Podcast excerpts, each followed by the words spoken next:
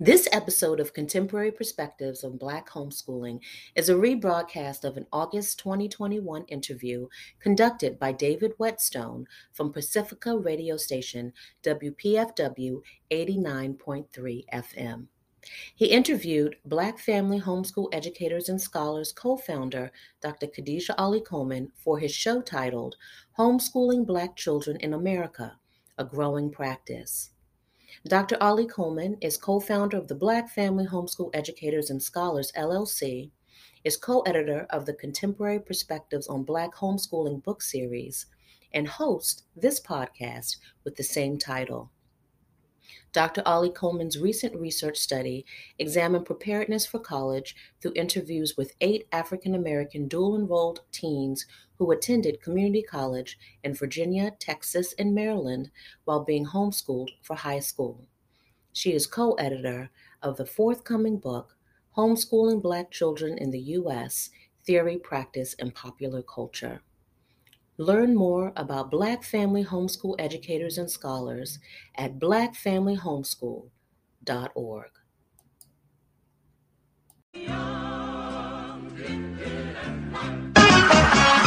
Welcome to the collision. The Collision, where sports and politics smash. Thursdays at 10 a.m. and on iTunes and Google Play. WPFW, Washington, D.C at 89.3 FM. This is member supported WPFW Washington.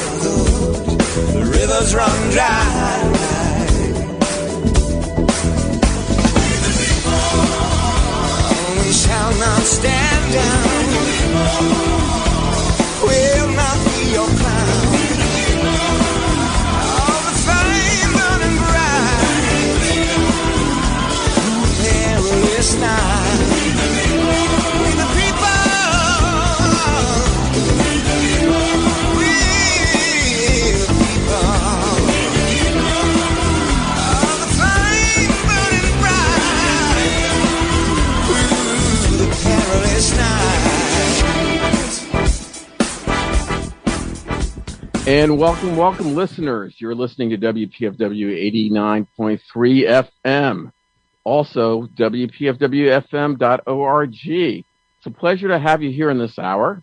I'm David Whetstone, your host for Community Watch and Comment, the Wednesday edition. And I want to take care of some housework since you're joining us, whether you're a new listener or old. Recently, WPFW has finished the Summer Fun Drive. We are a Pacifica Foundation radio station. That means public broadcasting, community based, and importantly, listener supported. So I want to thank each and every one of you that support this hour of programming and the station, WPFW, 44 years strong, going into its 45th year, bringing you jazz and justice because you, the listener, decide to support us. You decide to connect with us with financial wherewithal, but also with the social even in this pandemic, also with the social. And that's important. That's terribly important given today's topic homeschooling black children in America, a growing practice. Our guest this morning is Dr. Khadijah Z. Ali Coleman. Dr. Coleman is the co-founder of the Black Family Homeschool Educators and Scholars, uh, known as BFHES, and she's the co-editor of the Contemporary Perspectives on Black Homeschooling book series and hosts a podcast under the same name. Dr. Coleman's recent research has included a study which examined the preparedness for college through interviews with eight African American duly enrolled teens who attended community college in Virginia, Texas, and Maryland while being homeschooled for high school. And she's the co-editor of a forthcoming book, Homeschooling, Black Children in the U.S., Theory, Practice, and Popular Culture. Dr. Ali Coleman, good morning. Without um, further ado. Good morning, David. It's so great to be here. So good to be here. Well, you know, uh, being a friend, a colleague, and um, uh, a regular listener of sorts, you're probably aware of that since the pandemic, I've been asking guests how are they doing, and that's going to take a special turn throughout this uh, broadcast. But go ahead, let us know how you're managing with things and I'm sure the rest of the show will reflect how the pandemic has re- affected, impacted, and even reflected your work. So thank you so much for asking. Um, because yes, I, in addition to being a veteran homeschooling mother, I am also um, the director of education community outreach at a media organization in the DMV area, and so I've been remote for the entire year now. Um, and the work that I do as a researcher and with BFHES has been completely virtual um, for over a year now. Um, I actually earned my dissertation, earned my doctorate. Excuse me. I did my dissertation um, the week right before quarantine last year, and so the COVID nineteen global pandemic has definitely impacted me in ways that I can't even begin to stop talking about. I mean, every avenue of my life. So Thank you for checking in um, because I'm hanging in there. Um, and I'm realizing that for the maybe the first three months of last year, when the the um, COVID nineteen pandemic became a thing, we were planning for, you know, just for the right now, right? We didn't think that this was going to last as long as it has, but now we're in it, and we realize that this has really become the new normal. So, yeah, a deciding factor in, on, on many occasions, no yeah. doubt. Right, exactly. So, um, I want to also give a shout out to Liberated Muse ah. because that's a ah. performance arts group that reflects your not only your role as an e- popular educator, yes. but also a writer, as you said, mom, teacher, leader, right. singer, and right. performer. So, so if you can imagine, this past year, like we haven't really been gigging um, last summer, this summer, all of the things that we normally would have been doing in terms of um, visiting schools and museums and libraries and performing. Um, you know, we haven't really been able to do that. Actually, our our biggest performance that was our last performance, big performance was last um, February when we were um, honoring Toni Morrison at the Kennedy Center. So yeah, thank you for mentioning that because yeah, that's been a big um, shift for me as an artist. So we'll proceed to our subject at hand: homeschooling. Yeah. Homeschooling black children in particular. Mm-hmm. Um, let me do a popular history of homeschooling for a moment. Okay. Um, it's always been a dynamic that children have been educated in homes. Um, but particularly at the close of the 60s, going into the 70s, certain, um, not my favorite term, but certain subcultures, certain groups of our society became increasingly concerned not only as parents but as communities of how and why and where and when and all the other uh, considerations of children being educated. Mm-hmm. Um, when you hear homeschooling nowadays in popular culture, a lot of people think of white elite parents and communities that either have a strong ideological bent toward conservatism or uh, liberalism and um, have a uh, sense of independence and even some degree insularity from the society at large. Mm-hmm. Um, uh, those who watch this aspect of culture also notice that the children are usually uh, either um, embraced with their special needs, mm-hmm. or another aspect, uh, the children who are being taught at home are high achievers, mm-hmm. often uh, thought leaders in in media and in politics, believe it or not. Mm-hmm. But that's not the whole picture of what is going on with homeschooling.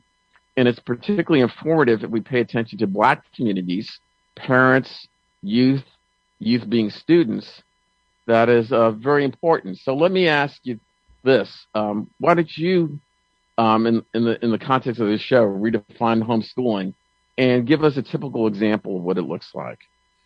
So that's even funny when we talk about typical because um, homeschooling itself really lends um, itself the opportunity for a parent or family to create a learning environment that's specific to the unique characteristics of their family. And so while many people think of homeschooling as, as you said, um, you know, it, it, it, it started, you know, if homeschooling kids are these crazy kids with no social skills and you know the parents are extremists as as you as you talked about you know with the conservative bent typically white well the, the reality is is that there is no norm when we're talking about black homeschooling. When we talk about homeschooling in general, um, and so it's not typically this replication of a traditional learning space, which so many people think that you're trying to really duplicate what someone will find. And when I say traditional learning space, from here on out, I'm talking about public, private, charter school, you know, compulsory, compulsory education, right?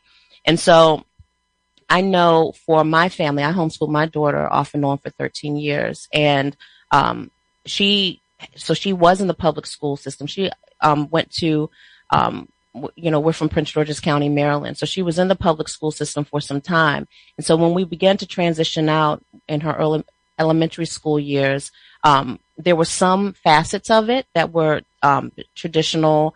Um, taught, you know, sometimes we had a curriculum um, for math or some of the subjects, but a lot of times we created curriculum.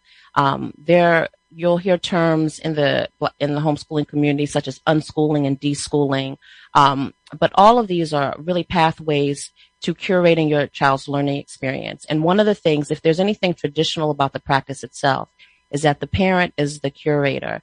And so curation doesn't always mean that the parent is going to be the lead facilitator. You know, you're not, parents aren't expected to know every, who, who knows every subject, right? But they are curating this experience. So that may look like, um, engaging with a contractor or going to a home school um, co-op or collective where many parents maybe trade off with teaching subjects or hiring someone to come and teach subjects. Or some parents um, have found it um, helpful to maybe do some facet of virtual learning, but virtual learning by no means is the ex- the extent of that learning experience. And so, what I've when when I'm speaking to folks about homeschooling, it's really talking about when we talk about typical, there is no typical when it comes to homeschooling because it's really reflective of the, the family themselves, the parent, um, you know, and, and many parents engage their children as co-facilitators, if not lead facilitators of that learning experience. I'm glad you gave us a fully orbed definition there. And the thing that leaps out is that it can be not an isolated, insular, retreating experience, but a collective experience yes reflective of different responsibilities to one another. Yes. Um, in, in, in appeal to African descendant or black communities, it would reflect kind of an Ubuntu. Ah, I love things. that. Yes. I, yeah, I am because we are. Yes. Yeah. Yes. So, and you know, some families have different, um, you know, just we know extroverts and introverts personally. So if you can imagine, you know, some families are very collective and um, very engaged in um, homeschool cooperatives and, and what have you, where some, you know, they pick and choose. I can tell you that I am, I, I call myself, uh, um, I make a concerted effort to be extroverted, but I am an introvert at heart and my daughter is as well. And so we definitely navigated in and out of collective spaces, but a lot of things were, um, very family oriented where it was, you know, her dad and I doing things whether traveling or things as a, as a unit. And then we would pick and choose when we, when we would join others. And so that's what has been so, um, blissful of this experience for us is because it's it's so uniquely um, created based on the needs of our family. So um, we'll give people a sense of scale. I was listening to uh, several news reports and also some of the resources of the organization uh, Black Family Homeschool, mm. and uh, which you're very much a part of, and we'll explain all that. but um, one surprise, or was that? Well, let me just get to it. Um, homeschooling has increased twofold in the mm-hmm. District of Columbia. Mm-hmm. So it made me think. Let's just ask: What percentage of homeschooling families are Black families? And uh, you folks, uh, folks you work with in, in, in your own research, have turned up um, a number of uh, observations from the 2020 census. Yes, yes, yes. So, so I, to answer that, I really have to just give some context because when. I, so I just graduated last year with my doctorate from Morgan State University and the program was community college leadership. And so I had this bright idea to do a study on, um, the perceptions of prepared dual enrolled homeschool students and their per- perceptions of preparedness for community college. And, you know, if you can imagine, folks are like, what, what, what? And so I taught college for over 10 years and had a lot of students, um, in my classes who were dual enrolled, who were homeschooled, and there was really no literature on this population, right? And so even in homeschooling, when, when I talk about literature, I'm talking about the research. And even when we talk about homeschooling, it always tended to focus on white families. And so before COVID, um, so we're looking at um, years, research really ending 2018, black homeschoolers were maybe three to five percent of the population of homeschoolers in general, whereas homeschooling families as a whole, regardless of race, were less than 2% really of, of P through 12 age school children. And so when you talk about twofold, we're talking about like 500%. This recent study from the US, um, Census Bureau found, um, and, and they really looked at the limitations of their study, realizing it was a small sample size, but, but pulled from that, that since COVID in 2020, black families, um, were 16% of all folks, all families are homeschooling. Now, their demographic based um, breakdown was kind of questionable to me because um, the really how they characterized um, Hispanic families, they the breakdown it wasn't a racial breakdown, but 16% in comparison to previously three to five percent is is quite a jump. And so last year was probably um, something where we're not surprised because many of the schools were transitioning to virtual learning, really hit hard with the pandemic, really floundering in many cases, not able to transition very well. So many, some, you know, many families were, were deciding this is a prime time for homeschooling because the schools don't really seem to get it together. But also what came out of um, this pandemic is that when students were being virtually taught, seeing some of the dynamic between the teachers and the children. And many parents, particularly those in our Facebook group, um, when we started having conversations as to why now, why are you trying to homeschool now, um, is that they didn't really like what that that dynamic between teacher and child. They also had a time to uh, look closer to the curriculum. And homeschooling because of all those things that I mentioned before, really being unique to the family, to what the parent is, is feeling is important for their child to really be focused on and be learning. This was a time for many of them to say, you know what? I can really do this better. All of us now are in flux. Why not me, me you know, being able to take the lead? And the thing is, is that, you know, I've been asked quite a lot um, from media outlets and from folks, you know, is it because of racism? And, you know, critical race theory has, has become like this talking point now.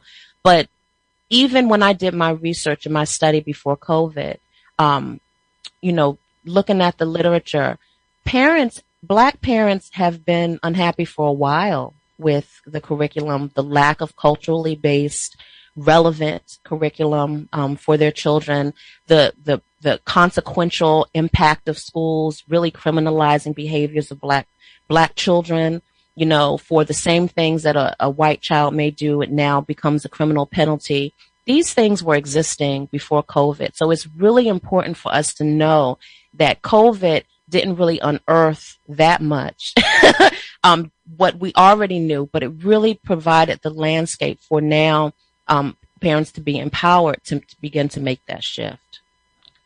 Listeners, you're listening to Community Watch and Comment. Um, allow me to reintroduce Khadijah Z. Ali Coleman. Dr. Ali Coleman is talking about homeschooling black children here in the United States. And it's a pleasure to have you again, Dr. Ali Coleman. Thank you so much for being with us.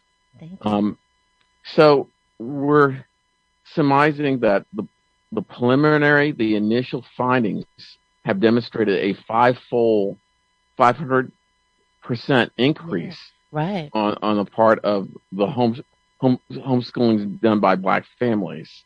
And um, I said earlier that uh, particularly where, uh, the point of origin of this broadcast in the District of Columbia, homeschooling in general has increased twofold. Twofold. Mm-hmm.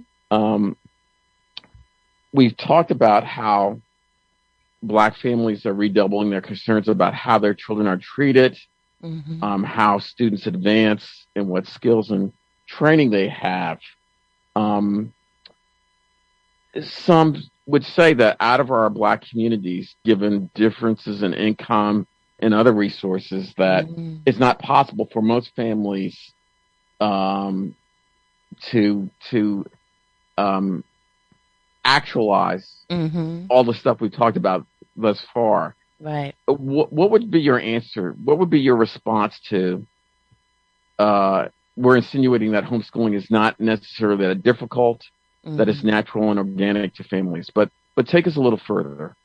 So, so that's a great question because you know I get that all the time um, as a homeschooling parent and as a researcher. My colleague, um, Dr. Cheryl Fields-Smith, who's actually the co-founder with me of Black Family Homeschool Educators and Scholars, she actually um, released a book last year on um, single Black family home, Black parent homeschooling. So, um, in her book, she explores and interviewed um, a subset of women from all over. Um, and when I say all rural as well as urban um, based um, single mothers homeschooling their, their children. And her book talks about the varied ways and, and many of the sacrifices. And that's the thing that um, I think really puts black homeschooling families apart from white this white normative idea of homeschooling i think where you believe that it's this two family home that is uh, you know upper middle class that it's necessary for the the mother primarily to be home to to facilitate this process but you can talk to scores of black families who are homeschooling and understand that that there is no normative look um, you have families i know in our group we have families who um, where both parents I worked um, the entire time that I homeschooled my daughter.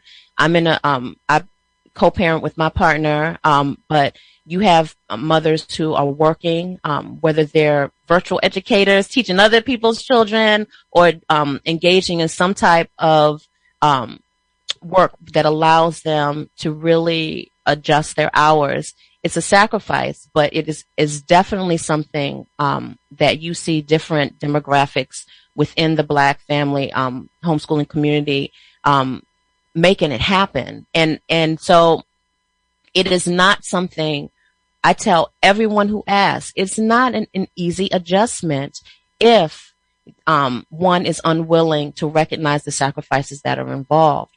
For me, what that meant professionally is that I'm not going to necessarily take um, leadership positions and things that I'm qualified for and that I have a, a, history of doing if it doesn't allow me the flexibility that I need to to be able to travel somewhere and take my daughter um, to to this opportunity or to really um, if we're world schooling world schooling is a name that's given to those who homeschool by traveling the world and that in itself sounds very elitist and privileged but I know of a parent um, a woman by the name of Jade, Jade Wetherington. She's actually someone who's very highly active in our group, but really known within the homeschooling community because she's a single mother. She was um, a former public school teacher who decided to begin um, virtual teaching, and then um, she her on a, a platform.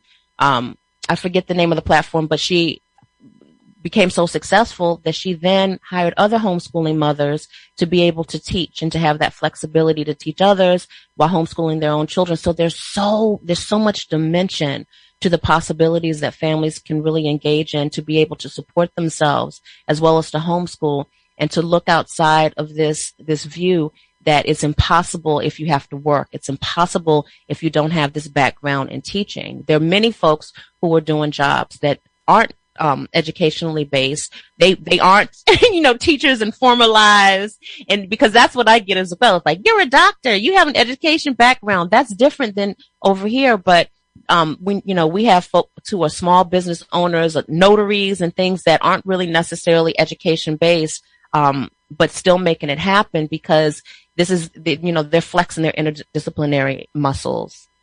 Um, Dr. Khadijah Z. Ali Coleman, um, you have pointed to what's present, but also what's legacies. Mm-hmm. And um, I, I like to strategically reiterate some things that just that you just said. Black parents have always made a way out of no way, particularly yes. in caring for their children. And this is something that we know.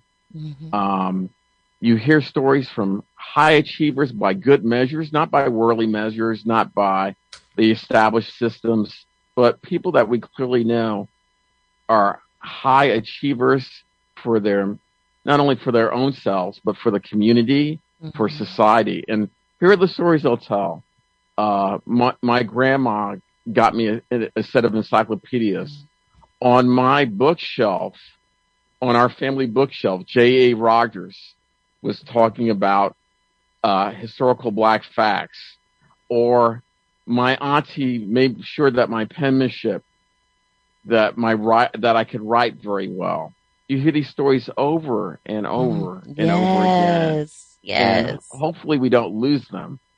I think the examples you just mentioned about, especially learning by travel, you know, have a lot to do with the struggle of black folk. And yes. very much it's not neglecting the fact that when you talk to a child, whether you're blood kin or a responsible elder in a community, mm-hmm. you are that child's teacher. Yes. And yeah. um, what's fascinating also is um, a reconciliation of if if uh, you know there are issues of trusting the public system. Well, during Reconstruction, regular listeners to the show will know that black folk in the South made significant contributions to forming schools and a system of public education for everyone. Yes. For yes, everyone. Yes. So my, my great grandmother and grandfather, great grandfather were part of that. Yeah, there's a long-standing tradition. Mm-hmm. Um, leaders like Julian Bond. I mean, mm-hmm. his father was an important educator.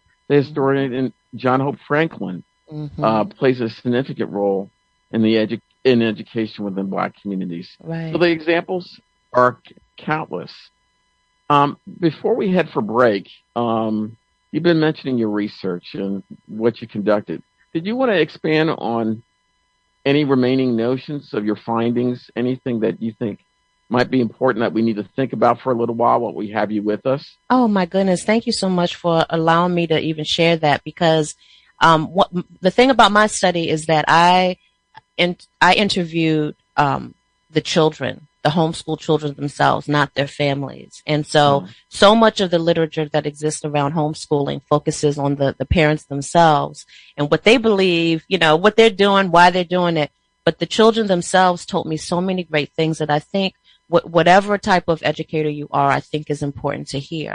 One of the things, um, that's, that consistently stood out for me was, um, how they found value in being able to self-pace to have the opportunity to learn at their own pace, not feel rushed. But if they wanted to um, take more time on whether it was math, a lot of them mentioned math, they had the freedom and the opportunity to do that. But also for many of them, when because all of these children had had experiences, except for one out of the eight, um, in public school spaces, and all of them had had experiences in school spaces where they didn't necessarily need time, more time to to focus on something. They actually wanted to accelerate and go farther. And everything from a teacher not believing them that they were capable or that they were telling the truth if they said that they already read something or they had already completed something to really to, to examples of having to just really wait until this teacher got to it because the rest of the class wasn't on the same page. And so those instances I think are significant um, for folks to hear that homeschooling, you know, we don't realize how much in the in the classroom is um, focused on classroom management. And it, it, it's not, you don't have the opportunity to really tailor it to your child in particular. So that was something that really stood out for me. Again, listeners, we're t- talking to Dr. Khadijah Z. Ali Coleman. Dr. Ali Coleman is talking about homeschooling black children in America. We'll continue that conversation after we have some public service messages. We'll be right back. Stay with us.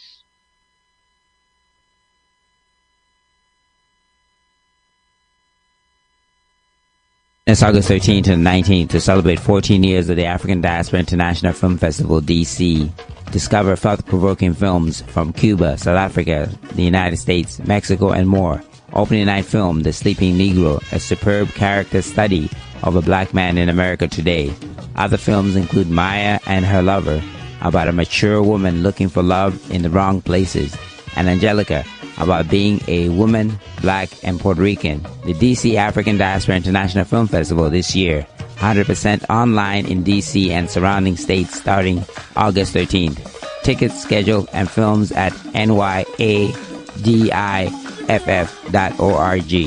That's nyadiff.org. African Diaspora International Film Festival, where Black Life Matters. WPFW, serving 100% of the 99%. And welcome back to Community Watch and Comment, the Wednesday edition. I'm your host, David Whetstone.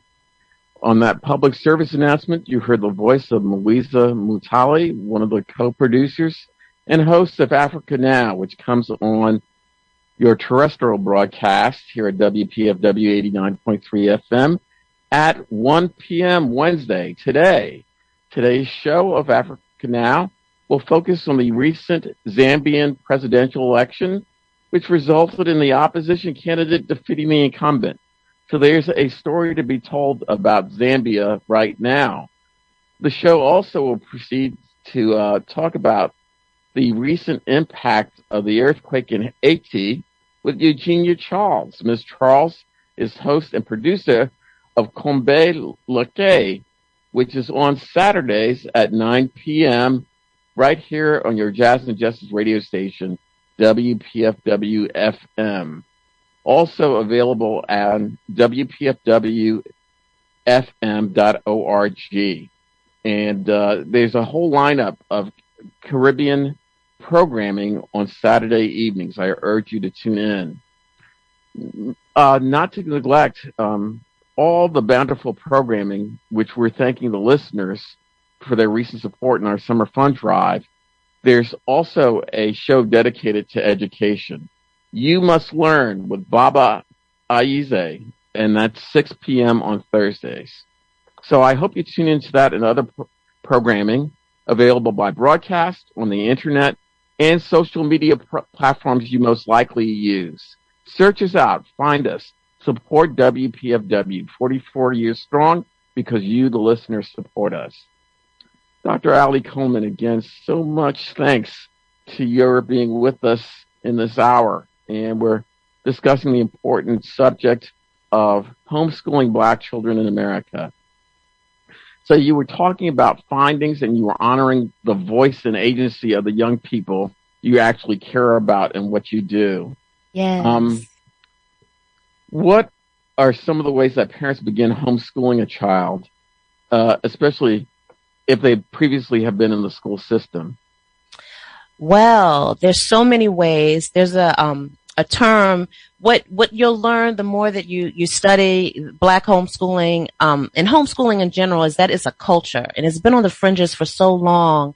Um, but now a lot of this the, the, this t- terminology, this jargon, I believe is going to become more, um, you know, normative. And so there's a term called deschooling.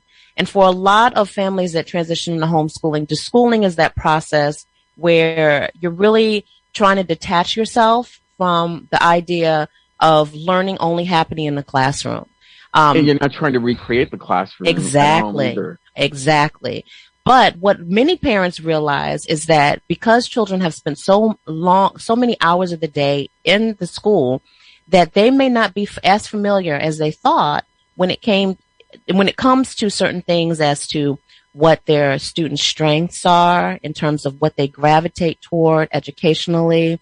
Um, what are the things that they may not really like, but it may because maybe because they didn't excel in it as compared to something else. So that the schooling process is a really an opportunity to get a sense of who your your child is as a learner, um, and also to really assess what are the goals that you and your child have um, educationally. Um, I recommend often a mission statement, which sounds very weird, very nonprofitish, right? but a mission statement could be very helpful and um, many homeschooling families engage in creating what is this mission? What do we want um, this learning to be about? What are those outcomes? In traditional learning spaces, outcomes, that's a very common term which um, refers to what are the what is the child able to demonstrate when they take this course or uh, finish this lesson. And so that is something I find that um, is still helpful in in this schooling process to kind of get a grasp on what all your possibilities are and begin to plan those opportunities for your child. Um, for many parents, it'll it could be a, a, um, anxiety ridden because again, some parents go into this believing that they're inadequate and that they don't have all the tools. But what those of us who are veteran homeschoolers and what researchers will tell you is that um, once parents begin to really um, relax in the process and to look at this process as something that can be both intuitive but also collective, as you mentioned, then they start to relax and to um to make it more of something that's not as traumatic as it you know some make it. Yeah, and and life is full of drama, particularly in this present age. Oh my goodness. Um, if we can help listeners and parents and concerned uh, relatives and friends of families and friends, particularly of youth, can we try to um, maybe take away a barrier or two, and one of them might be the financial barrier because the accusation has been that a lot of homeschooling, I'm not saying necessarily homeschooling with black families, but that mm-hmm. its subvention, its support has come from conservative sources mm. bent on destroying public education. Mm. And I like to say, even before you answer, uh, the black parents I know that are doing homeschooling are are wanting to work with any and all environments that their children are in. So mm-hmm. it's not that's not the case as far as the principal people we're talking about. But mm-hmm. if you could say something further about the financial barrier or the or the social influences and directions, maybe you could take away a few of the fears that some who are considering homeschooling might have.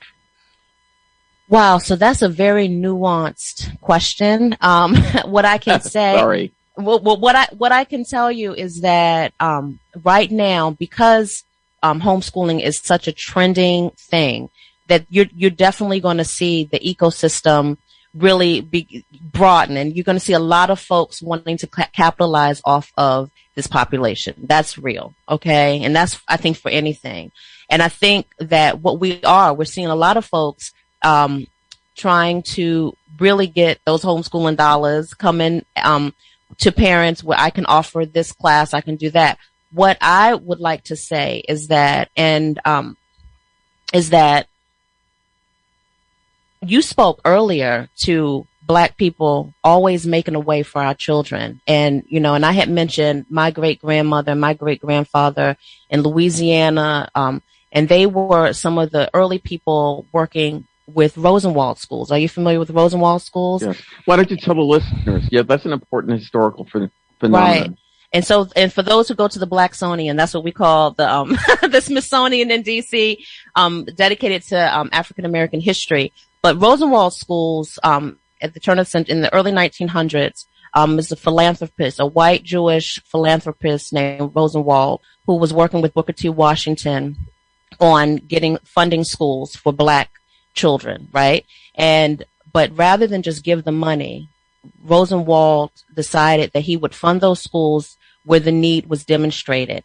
And the need was demonstrated based on this idea that we have called um, matched funds. And those who are in the nonprofit world know what matched funds are, is that if you're going to get some funding, like let's say an organization gives you $10,000, but they say it has, you have to demonstrate matched funds, you have to show that you're also getting $10,000 from another source. So what Rosenwald um, required was that these in, um, communities that were to get his funding to build a school, they had to have the money that he was going to give, match it with the money that he was going to give. So black families did everything from, uh, you know, um, church fish fries, all the things that we know we do to raise money. And so this is the same. I, this I, I see this in our homeschooling communities where um, parents are making it do what it do. And so they're doing everything, um, you know, these collectives. And so a lot of the funding that comes from these spaces, um, that don't have, don't wear black faces, I think that is very Im- important for, for us to be very critical as to where this money is coming from and the why behind it. I know that I have been offered money. I, um, I myself have I I offer um, services to homeschooling parents and, and children as well, and I have a problem. I am critical when I'm asked to share information for those um, of the children and families that I serve. I'm critical when my name is going to be attached to some type of agenda that is not matched with what I believe in, and so that is really what I think the question that you're asking, David, is, you know, we're going to see this more and more. We're going to see this because folks are going to want to attach themselves to this movement and really give the, um, and really try to um, make it seem as if black families are not at the helm and are not knowledgeable enough to know what it is that we're doing. And I just, I, I you know, I, I encourage folks all the time to be critical all the time as to where the money comes from. Um, so we just briefly touched on the social context, and we're trying to encourage people to at least really consider uh, this dynamic of homeschooling, particularly mm-hmm. for black families and black children.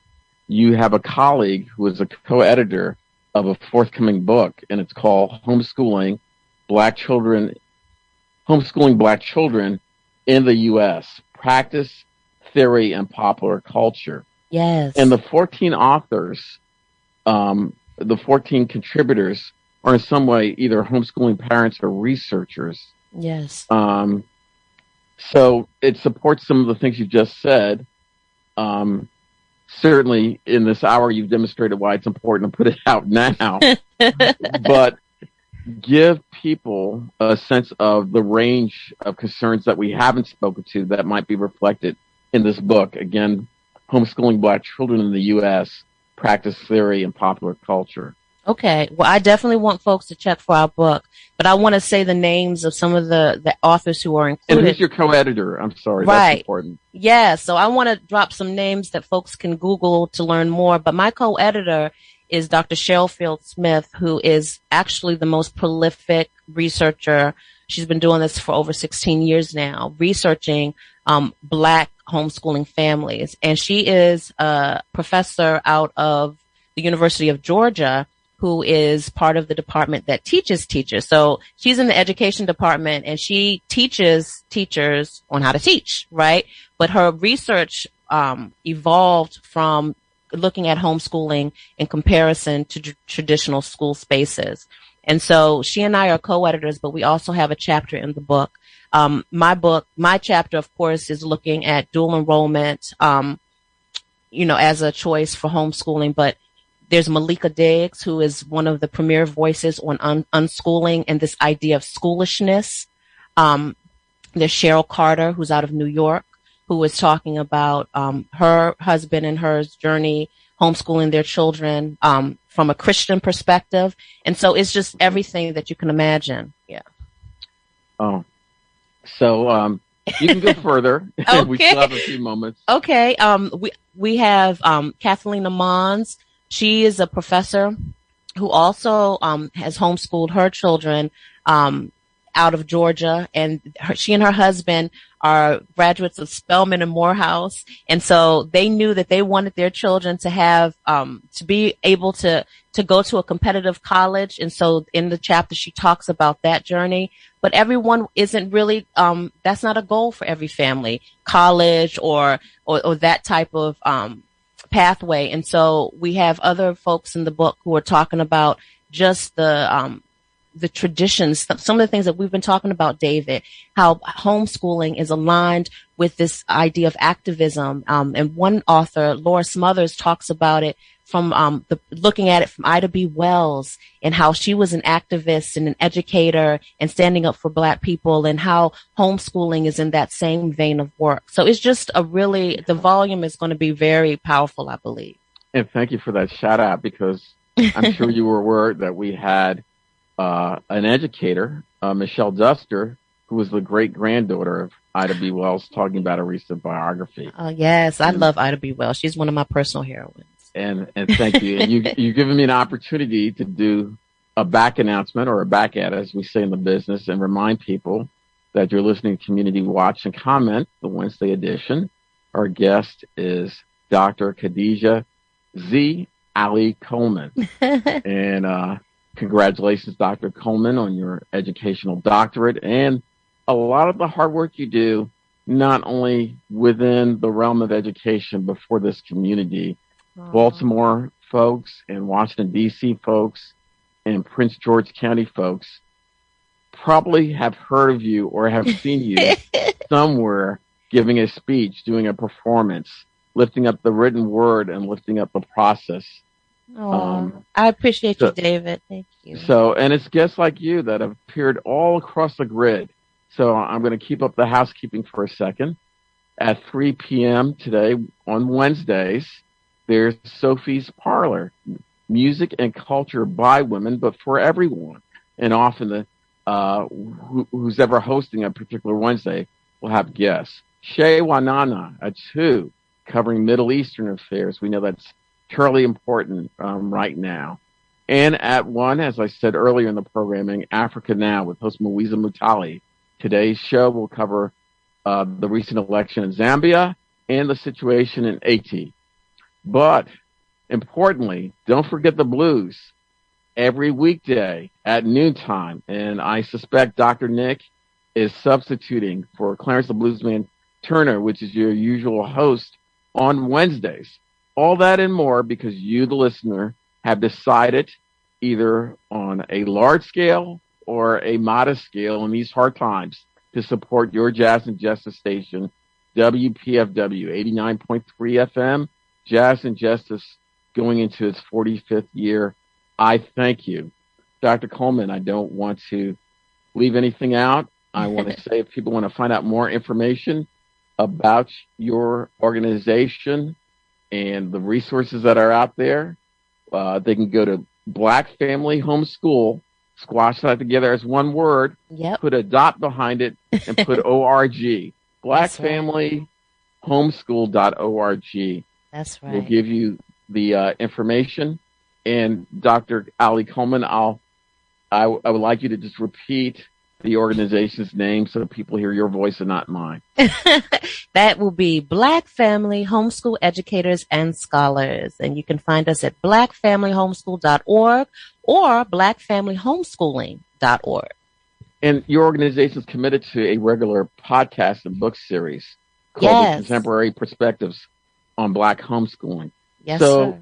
the struggle and striving continues. And, and, um, let's head out on a on a very very good note, both personal and broad. Yes. You know, we are concerned about our youth. We are concerned about the generations that follow us, and we want to honor the rich treasure and legacy that elders and ancestors leave for us.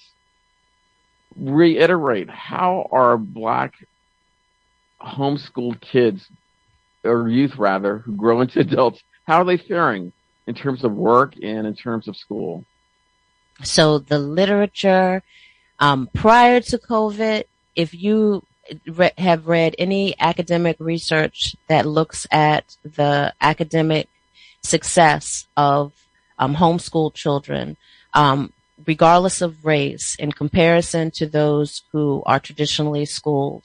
If success is academic, um, you know, aspiring to higher education, um, children who are homeschooled in higher education are more likely to persist, which means to continue throughout without any gaps in their um, their their college schooling.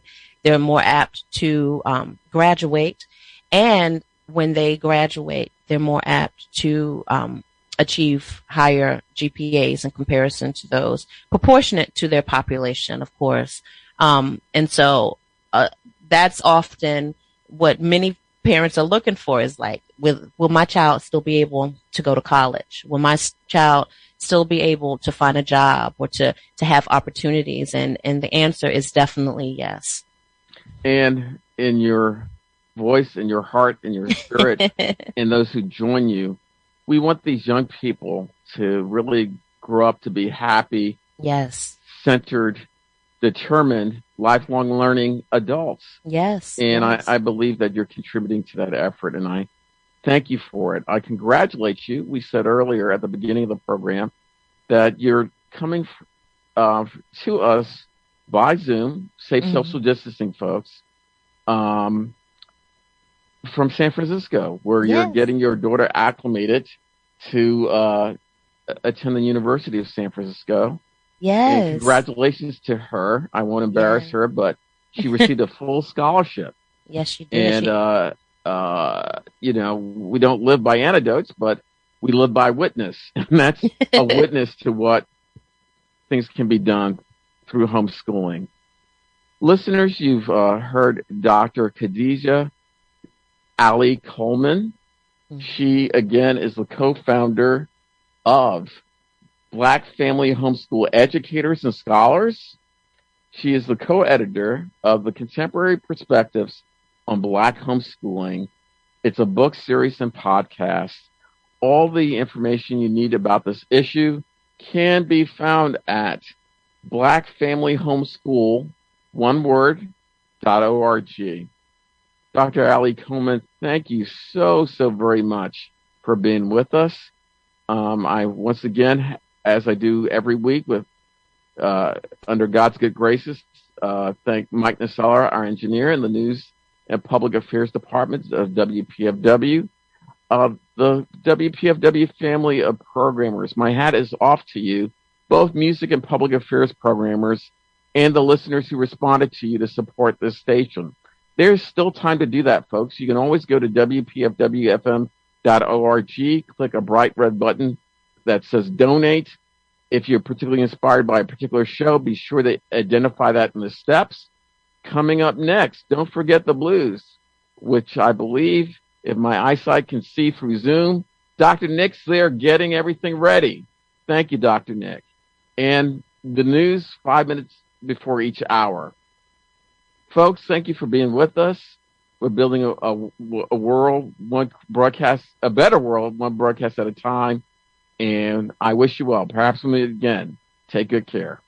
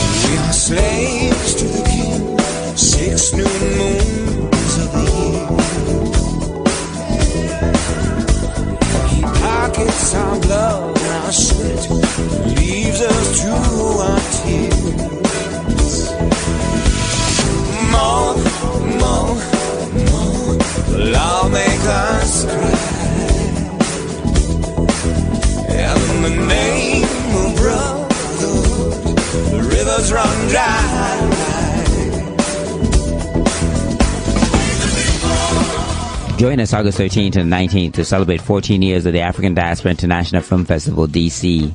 Discover thought-provoking films from Cuba, South Africa, the United States, Mexico, and more. Opening night film, The Sleeping Negro, a superb character study of a black man in America today. Other films include Maya and Her Lover, about a mature woman looking for love in the wrong places, and Angelica, about being a woman, black, and Puerto Rican. The DC African Diaspora International Film Festival this year, 100% online in DC and surrounding states starting August 13th. Tickets, schedule, and films at nyadiff.org. That's nyadiff.org. African Diaspora International Film Festival, where Black Life Matters. WPFW, serving 100% of the 99%. Peace. This is Baba Ize, your WPFW programmer of the 6 p.m. Thursday weekly liberatory educational show, hashtag You Must Learn. I'm inviting you to join us this Thursday, August the 19th, from 5 to 7 p.m. Eastern Standard Time for a special two hour radio show that will feature experts and educators as we explore critical race theory, CRT. What is it? Why is it causing an uproar? And what you can do about it. So join us this Thursday, August the 19th from 5 to 7 p.m. Be there. Peace. Welcome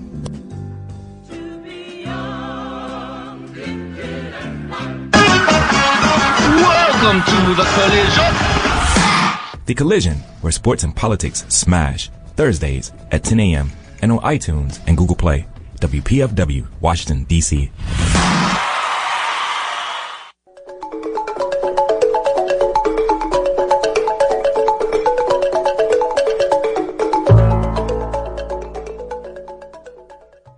From WPFW in Washington and WBAI in New York, I'm Sue Goodwin. Today is Wednesday, August 18. Here are some headlines. In Afghanistan, the U.S. and other countries continue evacuating their own citizens today after the Taliban seized power on Sunday. The White House said Tuesday at least 11,000 Americans were still awaiting evacuation. Meanwhile, calls are growing for the U.S. to accept more Afghan refugees. More than 300,000 Afghan civilians have been affiliated with the American mission over its two decade presence in the country, according to the International Rescue Committee. The Special Immigrant Visa, also known as SIV, is offered to people living in Afghanistan and Iraq who supported the U.S. military. In a joint letter Tuesday, 43 Democrats and 3 Republicans urged the administration to create a new category of humanitarian parole for Afghan women, civil leaders, and others, especially vulnerable to the Taliban.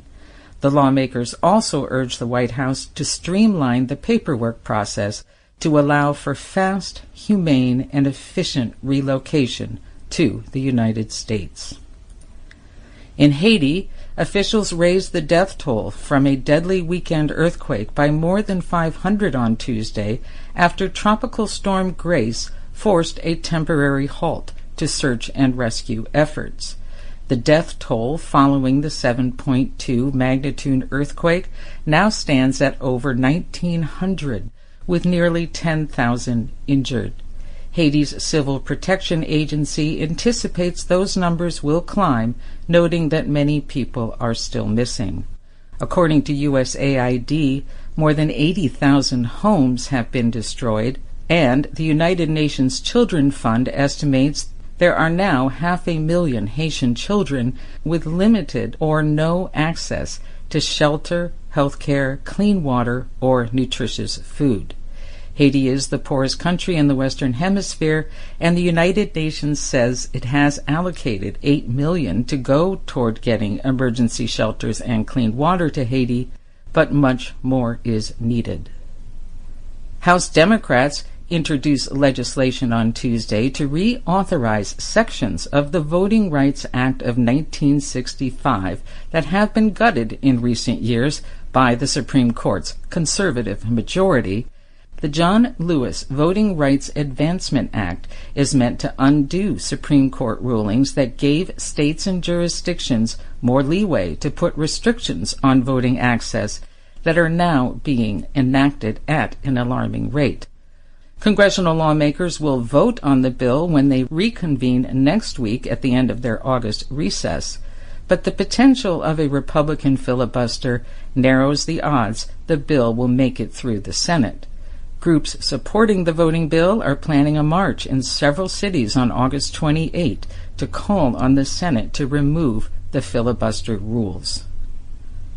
The Texas Supreme Court ruled on Tuesday that the state's House Democrats can be arrested if they refuse to attend the state capitol to conduct legislative business. More than 50 Democrats fled Austin in early July in an effort to prevent the necessary quorum needed to vote on an elections bill that would place new restrictions on voting and discriminate against voters of color and disabled voters.